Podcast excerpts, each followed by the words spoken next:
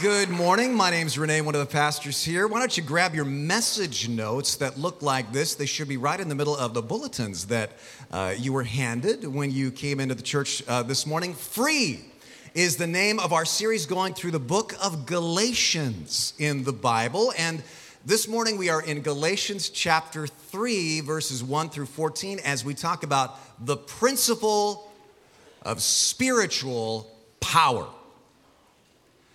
And this is the thing that really every single person on earth just longs for. Everybody wants spiritual power, right? Power to change, power to connect with God, power to, to turn into the person that you know God intended you to be. Power to control those besetting sins and habits in your life. Power, spiritual power to improve your marriage, to, to become more Christ like. But the big question is so, how do you get that? Well, there are only two answers, and only one of them works. But before we go into those, uh, first let me say it is so great to be back here with you. For the last two weekends, as you might know, we were in Israel.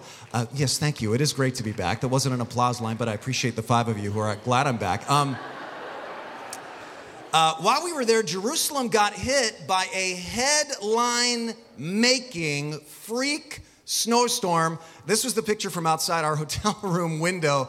Literally, all the roads in the city were closed down. The roads into and out of the city were literally closed. It was shut down. This was so headline making that I was watching BBC News World Service, and we were in one of the top five headlines on the BBC News. It was such an incredible snowstorm. The Temple Mount had a blanket of white that was very rare and very beautiful. The Mount of Olives looked more like Mount Tallac up at Tahoe, full of snow. Orchards were blanketed. The town just froze to a standstill. And of course, we were not prepared for this, right? You think you're going to go to Israel, you're, you do not think of bringing your Tahoe clothes. So, what we did was we just put on all of our layers at once. Everybody was wearing like five t shirts and two jackets and walking around like this, like the Michelin man, you know, or the kid in a Christmas story. But we still had fun. And the one thing that the snow did not stop was the religious activity in Jerusalem. Everybody still went into the churches, still went to their prayer time, no matter what religion they were. And in this, Jerusalem has not changed in 2,000 years. While we were up there in this freezing cold uh, weather, uh, we were taken to an, a model of ancient Jerusalem and what the, what the temple looked like in Jesus' day because when the Bible was written, uh, it was also the center, of course, of massive religious activity. And our, our guide showed us at this amazing outdoor model what, what the temple in Jerusalem, they believe, looked like in the time of Jesus Christ. And while we were looking at this temple model, it occurred to me that there are basically two religious systems in the whole world, in all of human history. Really, you could boil all of them down to just two two ways to, to connect with God, to, to, to have a source of spiritual power. And you could call the first one the temple model. The temple model. Andy Stanley, a pastor back east, talks a lot about this, and I love the way he explains it. He says, In the temple model, and you might want to jot this down in the margins of your notes, there's always a sacred place, right? They might have a physical temple or maybe a sacred grove of trees or something.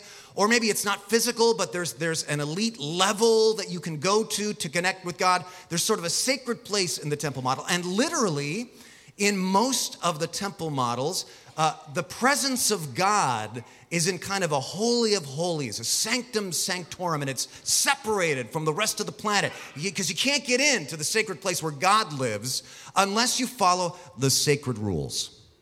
And your acceptance with God is based on how well you match up with these sacred rules. And of course, that means there are always sacred authorities, and these sacred authorities interpret the sacred rules to tell you how to get into the sacred place. And they tell all the followers, here's what you have to do. And if you do not do these things, then God is going to get you. And so the people would be scared followers, a slight change from sacred to scared. Scared because in the temple system, you are always living in fear. Because you're never quite sure if you measure up to what the sacred authorities are telling you you need to do to follow the sacred rules to get to that higher level of the sacred place. It's completely a performance based system. And I want to clarify here that I'm not referring to God's original intent for the Jerusalem temple. I'm talking here about what the Jerusalem temple turned into under the Pharisees and the Sadducees and the temple leadership. And Jesus harshly criticized them, didn't he? A lot of people these days are critical of religion, and you cannot find a harsher critic of religion than Jesus Christ in the Bible, who said of his own religious authorities, You're not leading people to God, you're leading them further away from God. In fact, he said very bluntly, You are making them twice as much a son of hell as you are. He said, You're placing burdens on them that are impossible for any human to bear. You can't even bear those burdens. And you're placing these burdens on your followers because you're the sacred authorities telling them to follow the sacred rules so they can get to the sacred place.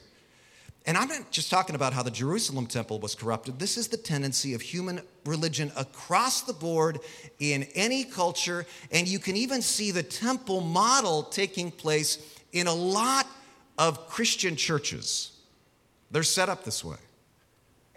And in fact, maybe you're here this morning and you're going, yeah, you know, in fact, this is, this is actually exactly how I perceive the Christian church, Renee. Actually, exactly that. And, and it's a matter of finding the right authorities and the right rules, but that's the way religion's set up, right? Well, actually, the Bible says that Jesus Christ came to start something absolutely, completely different than that. Not the temple model. You could call his model the grace model. The grace model. See, check this out. The temple model says, I obey so that I am accepted, right? But the grace model says, ah, I'm accepted, so I obey. You see the difference? Under the temple model, it's I better follow all these rules so that I'm accepted. But in the grace model, I am accepted because Jesus Christ paid my debt for me completely on the cross. So God accepts me completely. And now I want to follow him out of gratitude and out of love because I love him because he first loved us. And this is the principle of spiritual power the grace model, not becoming externally religious in the temple model, but changing from the inside out because of the grace of God. In fact, in the grace model, I'm not even focused on my behavior primarily.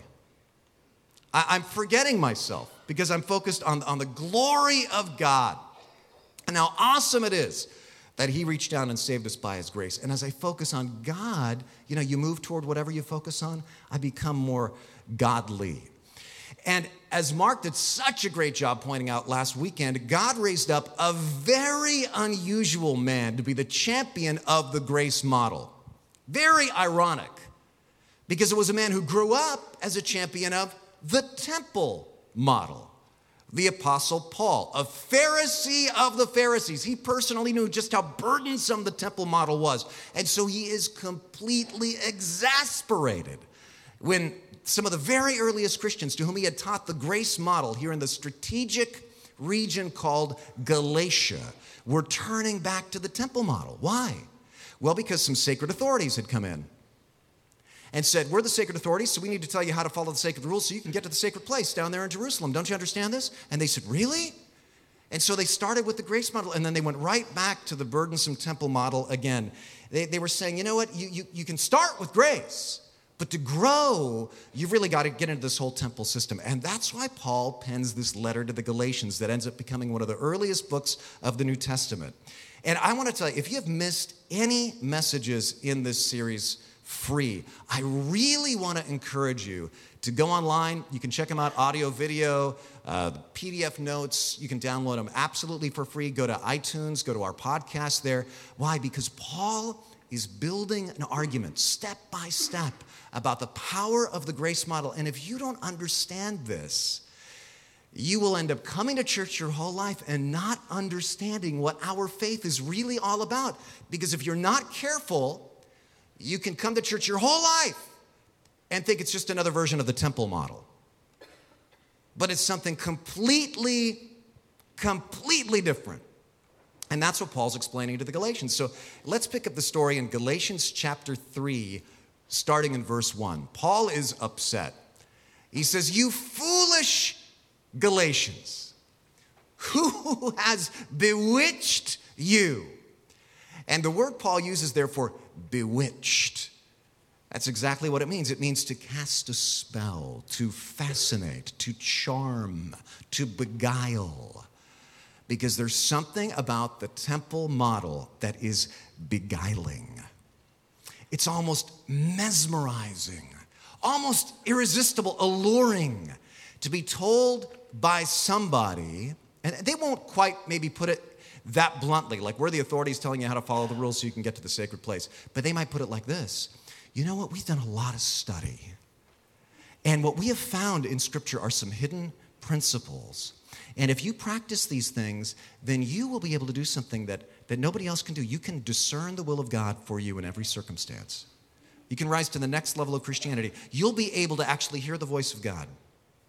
Or, or you'll be able to actually pray for somebody, and no matter what is bothering them, you're going to have the power to heal them no matter what, because we're going to teach you the secret technique.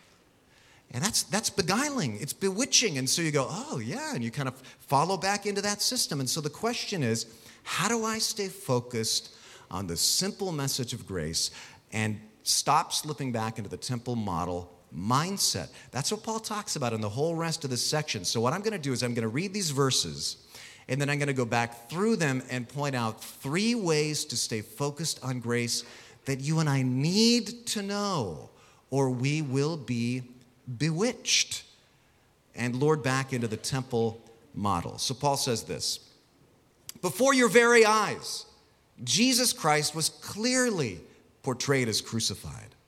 I'd like to learn just one thing from you. Did you receive the Spirit by works of the law, the temple model? or by believing what you heard, the grace model? Are you so foolish after beginning by means of the Spirit? Are you now trying to finish by human effort? Have you experienced so much in vain if it really was in vain? And so again, I ask Does God give His Spirit and work miracles among you by the works of the law or by your simply believing what you heard?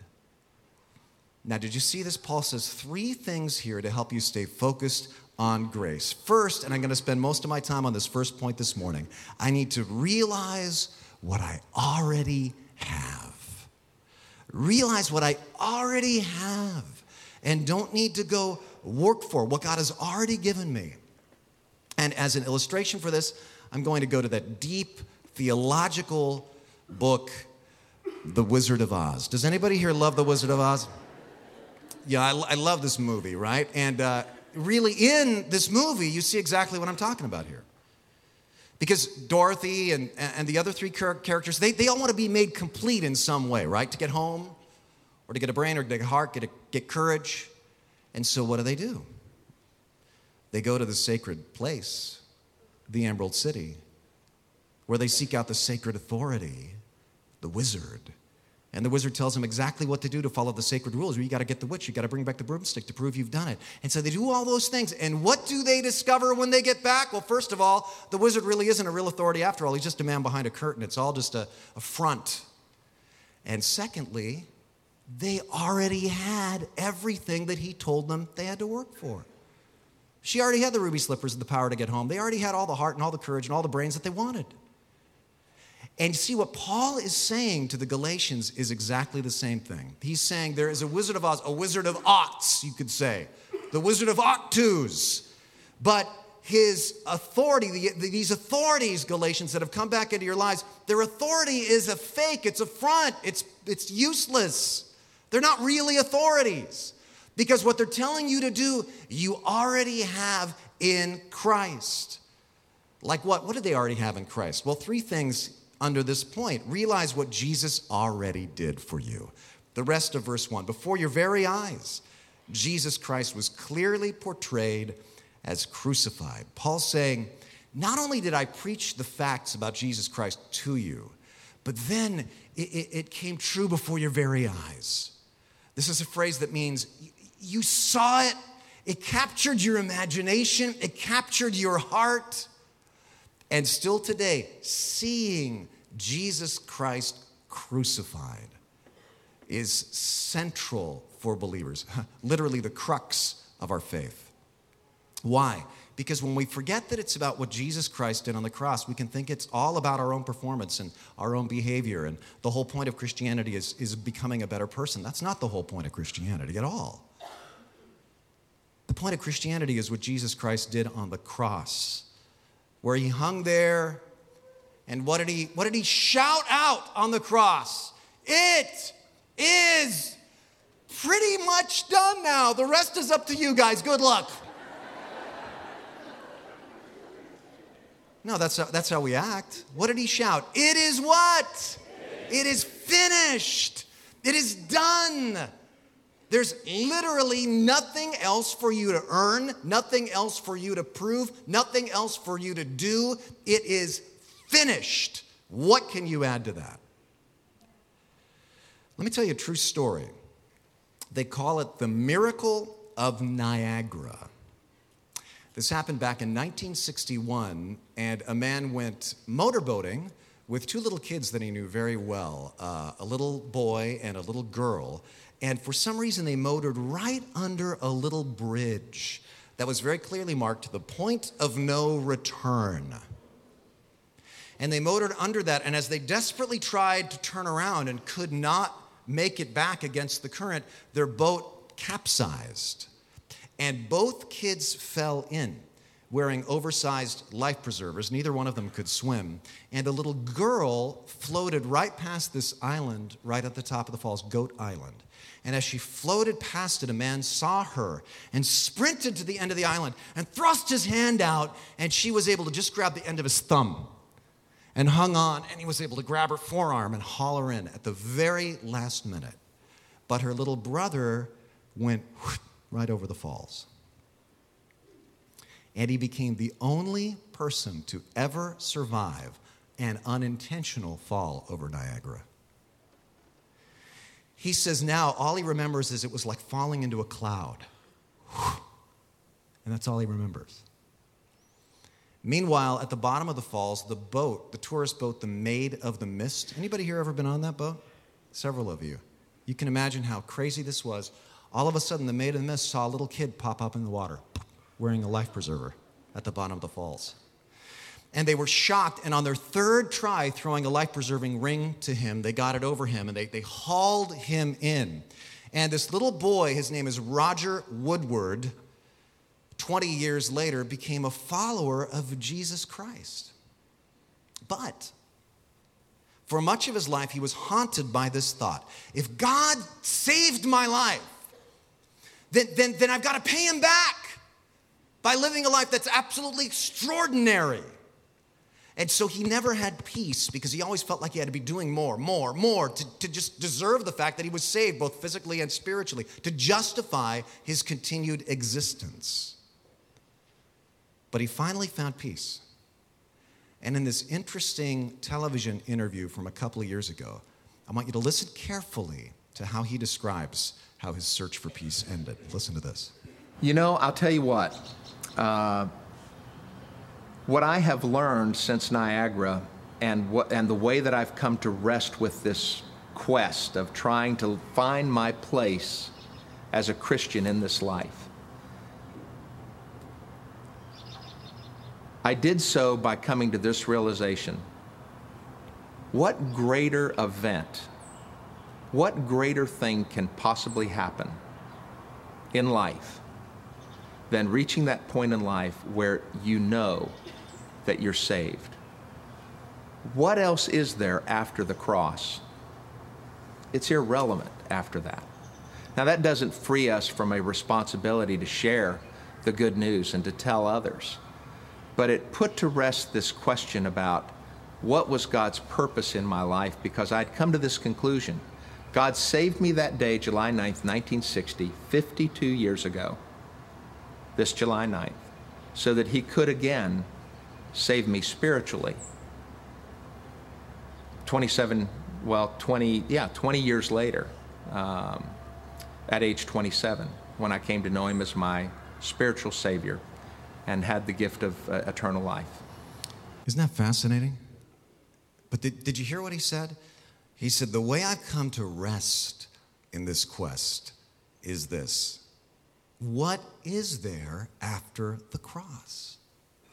What greater thing can possibly happen in life? What is there to add to that? And that's exactly what Paul is saying here to the Galatians. What, what is there after the cross? What could your works add to it? You know, you don't need to keep on swimming, you're saved completely. And so realize what Jesus already did. And then next, realize what I've already been given through Christ's death on the cross. The next verse, Paul says, I'd like to learn just one thing from you. Did you receive the Spirit by the works of the law or by believing what you heard? And this is a huge part of the gift of grace that I think most people miss. Circle the phrase receive the Spirit. You've received the Spirit. Now think back on the temple model. In the classic temple model, the Holy Spirit is where? Where? In the Holy of Holies in the temple, right? The sacred place, only accessed by the sacred authorities who keep the sacred rules. But in the grace model, where's the Holy Spirit? Here. In you, you're the temple of the Holy Spirit. You have the Holy Spirit that used to just be in the Holy of Holies. And, one tragedy of modern Christianity is that although we have that, we think we're on our own power, but you have the, the gift of the Holy Spirit. And it's just a matter of, Lord, open our eyes, like Lily prayed, Lord, open our eyes to what we've already been given. And then, third, under this point, I need to remember what I've already experienced. In verse 4, have you experienced so much in vain if it really was in vain? Let me ask you, what have you experienced? In other words, hasn't God already done great things in your life? Hasn't God, didn't God already do great things in you? He gave you so many great things in life. He saved you. He forgave you. And many of you, He freed you from addictions. He restored your sanity. He, he gave you your sobriety. And you know what else He gave to every single person in, in this room? Life. You're alive by God's grace. You didn't earn your existence. The very breath you breathe every day is a gift of the grace of God. So Paul's saying all of your experience shows you that God is a gracious God. And then he goes on and summarizes this section. So again, I ask you, does God give you his spirit and work miracles among you by the works of the law or by your believing what you heard? He's saying, stop focusing on what you must do and just focus on what God has done. Listen, somebody once said that you can spell man made religion D O. Do. Do. Do more. Do better. That's the temple model. But the grace model is spelled D O N E, done. Jesus has done it. And so ask yourself do I spell my faith do or done? Am I living in the temple model, focused on what I do, or resting in the God's grace, what He has done? So, first, realize what you already have. And then, number two, on page two, you and I need to recognize the just try harder fallacy. Recognize the just try harder fallacy for the logical fallacy that it is. And this is important because you will hear this so many times. It is all around you, in churches, outside of churches. Here's the answer to life. Here's the principle of spiritual power just try harder. And that's a fallacy. That's why Paul keeps calling the Galatians foolish. That's not an insult, it just means you're not using your heads. Here's why this is so important. Listen, if you've been a Christian for any time at all, you've asked yourself this question How do I go beyond being accepted by God as righteous to really living a righteous life? Right? During this series, you might have been going, but this is all about grace. Renee, I realize that God forgives me and accepts me and loves me. I get that. However, I still have trouble with grudges. I still have a hard time forgiving that person. I still have trouble with self control, with lust or anger or being judgmental. I know God loves me. I know He forgives me. I know He's gracious. The trouble is, how do I move beyond that? How do I get more self control? How do I get more humble? How do I get more forgiving? How do I get stronger? How do I actually grow? You know, now that I'm in, how do I get ahead? Well, Paul gives a radical answer And you can see it here in verse 3 and the rest of the book of Galatians. And when I say it's radical, again, I mean it is so radical. It is not understood well even by most Christians. And I know because I did not understand this. For years of my life, I was a pastor of a church. And I did not understand something that is so plain in Scripture. And this next verse is the verse that turned my life around. This is so personal for me. Galatians 3 3. Again, are you so foolish? After beginning by means of the Spirit, are you trying to finish by human effort?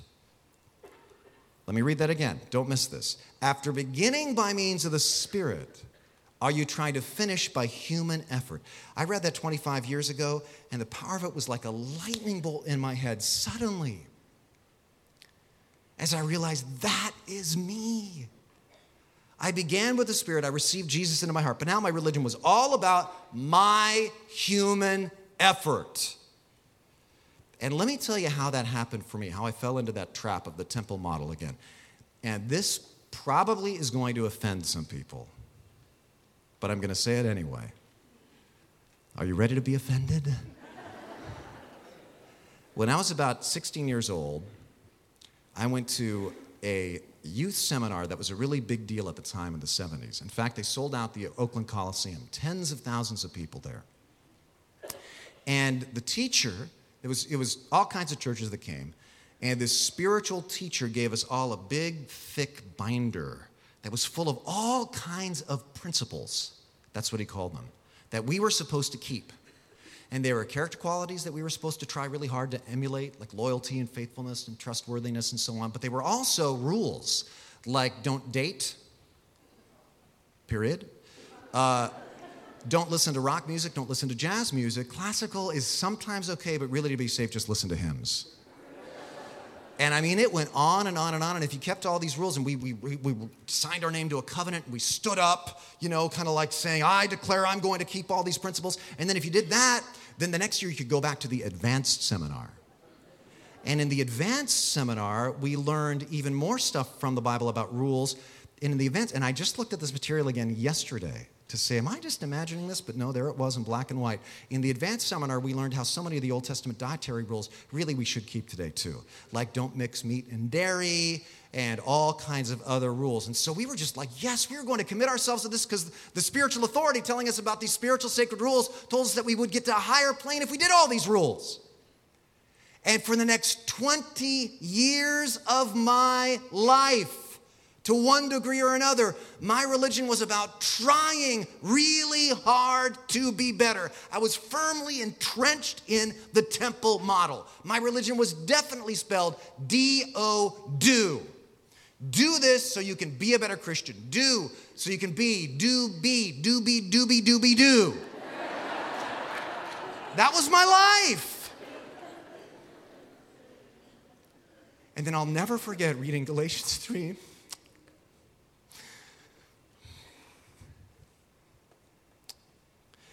Every time I think, every time I think about that moment, almost every time, I just cry because I, I was set free again. I mean, people, I was a Christian pastor of a Christian church teaching my whole church the temple model. You know? What was wrong with that binder? What was wrong with it wasn't life principles. There's nothing wrong with having convictions about what your diet or what kind of music is good for you to listen to. But it's wrong when you make that universal for everybody else, for one thing. And secondly, it had nothing to do with the gospel. That teacher never talked about Jesus Christ. It was like, Are you a Christian? Just, let's just make sure, accept Jesus Christ as your personal Savior. And then, after about 10 seconds at the very beginning of your spiritual life, it was all just religion again. Some thin coating of Jesus on the temple model and I was exhausted and joyless and completely unconnected to God. So, what's the alternative? Well, do you see what Paul is saying in this verse? He's saying that the way you advance in the Christian faith is exactly the same way you enter the Christian faith. There's no difference. The way you grow is exactly the way you start. And we're going to get into this way more in Galatians, but he's saying, for example, if you're having trouble with self control, you're having trouble controlling your sexual thoughts, or you're having fantasies of, you know, revenge and you can't forgive somebody. You continue in God's grace, not your own strength. And part of what that means is letting your imagination be captured by His grace in Christ, seeing what He did on the cross again, because whatever captures your imagination captures you.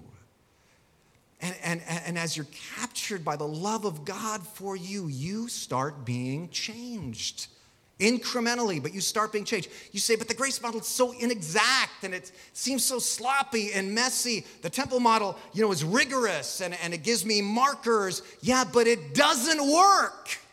It doesn't work. The leader of the whole seminars that I just told you about, he just had to resign last year because of multiple allegations of sexual impropriety. It doesn't work. The grace model is the only thing that actually changes you from the inside out. And if you don't understand that, you just become a Christian moralist, always looking at the symptoms, but never looking at the heart. Well, finally, and I'm just going to hit this quickly because we're out of time, but Paul models a hugely important way to stay focused on grace, and that's this remember verses about grace. Now you might say, well, no, duh, but this is so huge. And I'm going to give you some verses I memorized when I was making my switch from the temple model back to the grace model again. But first, look at Paul's point. Do you see what he's saying in verse 8? Scripture foresaw that God would justify the Gentiles by faith and announce the gospel in advance. Do you see Paul's argument here is that grace is actually not a new idea, grace is the first idea. Because Paul's opponents were saying, oh, all this Jesus stuff is brand new. We got Moses, that's ancient. And Paul goes, all right, let's go four centuries before Moses to Abraham. How was Abraham saved? Abraham was saved, of course he was. How was he saved? There was no law yet. It was four centuries before the Moses came down the mountain with the Ten Commandments. He didn't have the Ten Commandments to follow. Well, the Bible says he believed God and it was credited to him as righteousness. Abraham was saved by grace. Grace was always God's plan. He's saying there's grace all over the pages of the first 80% of your Bible. This is not a New Testament versus Old Testament thing. Grace was always God's way of saving us. Now, we don't have time this morning to go into Paul's intricate argument, so what I did was put some bonus sermon material on video. And if you really want to get to the higher plane, you're going to watch that. not really. There are just a few further thoughts that I just recorded in my office on these notes. The URL is down there. But here's what I want to point out Paul's modeling something here when he argues from Scripture. Because you listen carefully, you can't just argue for grace from your own emotions. Why? Because who are the primary opponents, opponents of the grace model? Religious people or non religious people? Religious people who will tell you you can't just be saved by grace. Because let me open the bible. Look at all these rules. You got to keep this rule this rule this rule this rule and you'll go well it's right there in the bible. And so you've got to know scripture to defend the grace model. And i put a whole bunch of bible verses in there. Like we saw this one already on the cross when he died. Jesus says it is what? Finished. Not it's pretty much done now. It's d-o-n-e done. John 1 16 let's read this verse out loud all right? Let me hear you. From the fullness of His grace, we have all received one blessing after another, not from the three quarterness of His grace. Fullness, that means it abounds to you, meeting all your needs. Second Corinthians 9 8. Let's read this out loud too. Let me hear you read this with gusto. And God is able to make all grace abound to you so that in all things, at all times, having all that you need, you will abound in every good work. You think Paul's trying to get something across here? Look at all the times he says all. You already have all you need. You just need to pray that the eyes of your heart are enlightened to what God has already given you by grace.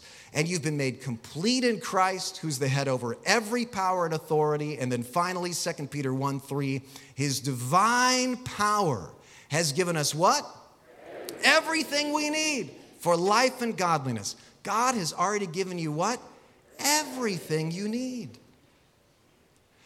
I started by talking about our trip to Israel last week, so let me close uh, with a story that happened there. The last thing we did there, in fact, we did it just six days ago, this past Monday, we took a tour of the Garden Tomb. Back in the time of Jesus in the first century Roman era, this was a garden area with a tomb, and they've uncovered it, and you can now go and visit it. And a lot of people feel that Jesus might have been buried right here on this burial slab and rose to life right here. It's from the time of Christ. And certainly, if it wasn't here, it was a place just like this, somewhere in the same city, within just a few square miles of this, just outside the city walls. And our church group's guide through the Garden Tomb area was a very humble man named Joe Armstrong. Now, there was just something about Joe that got my attention. I thought, do I know this guy from somewhere? And so, as our group was taking its time to go one person at a time into the, into the tomb, I chatted a bit with Joe. Joe, where are you from? Well, I'm from Texas, but I commute to Manhattan. You commute to Manhattan? What do you do there? Well, I was involved with some magazines. Involved? What did you do? Well, and eventually came out that Joe was the publisher of 10 major magazines, including Rolling Stone magazine, New York magazine, and lots more. He's a close personal friend of the Kennedy family he was an advisor to Time Magazine's editorial board. And so I'm finding this out in my conversation, and so I start Googling him. Probably not the most spiritual thing to do at the Garden Tomb, but I'm like Googling my guy. And I find all kinds of articles. The New York Times did this article on Joe, headline At Media Lunches, Joe Armstrong holds court. And this article says if you want to know anybody in New York City, basically what you want to do is get to know Joe because Joe has a power lunch every day at a restaurant called Michael's, which on any given day has all kinds of A list celebrities, ex presidents, legendary CEOs at the table. And if you sit down at Joe's table, you are in. And so I asked Joe, how in the world did you end up giving tours of the Garden Tomb? Well, he's on volunteer sabbatical from ABC. And he told me after decades of being married to my job, I decided that success had had enough of my time devoted to it, and I was going to devote myself to significance. And he's now a full time volunteer for three or four charities, including building uh, houses in New Orleans with Habitat for Humanity, working with a church in Cuba that's building an orphanage. And for two months every year, he works as a guide at the Garden Tomb. And he was our church group's personal guide there. And I love what he, what he told me as we were waiting at the tomb. He said, Renee, you know what? Here's the way I see it. I've gone from publishing Rolling Stone to serving the one who rolled the stone away. Isn't that awesome? Don't you love that? But he, what I really love is what he told our group, what meant the most to him about what happened right there at Calvary. He said, My favorite thing that happened is this in the moment Jesus died, the Bible says the thick curtain veil that separated the Holy of Holies from the rest of the world was torn in two from top to bottom. Because in that moment, God was doing something. In that moment, the Holy Spirit was no longer in the Holy of Holies. He was saying Jesus Christ had made a way for us to go right into the very presence of God. The Spirit of God was coming into every heart that would receive Him by grace. A move from the temple model to the grace model. And you know what I thought to myself? I thought it's a little like getting to know Joe. Because that New York Times article said, you know Joe, and you're in. You get a lunch invitation from Joe, you're on the inner circle. Well, you know what? You got a lunch invitation to the feast, not from Joe, from Jesus. And you just accept the invitation and you're in. That's the grace model. You know, maybe cold and icebound and freezing aren't words you'd use to describe the weather. They're used, the words you'd use to describe the state of your soul right now. well, it will be very warmed up. It'll thaw, it'll catch on fire when you really understand God's transforming grace. Our gracious Heavenly Father, thank you, thank you, thank you. We are so grateful for the grace that empowers and changes and motivates us. God, help our lives to be beacons of grace to others. And Lord, right now, if there is anybody who is realizing, I've been thinking of Christianity as the temple model, when really it's the grace model. I pray that they just say that to you right now and say, God, thank you. I receive your grace by faith right now. I'm starting to get what the cross meant that Jesus built a bridge there, that Jesus tore down the barriers there. And I just walk right through that at your invitation. And so I receive that now. Or maybe like me, there's Christians here who were living first in the grace model, but have been entrenched into the temple model now for many years. And God, the, the beauty of your grace is so majestic. It can just blow us away and spin us around and leave us in awe. God, may that awe be renewed today. In your name we pray. Amen.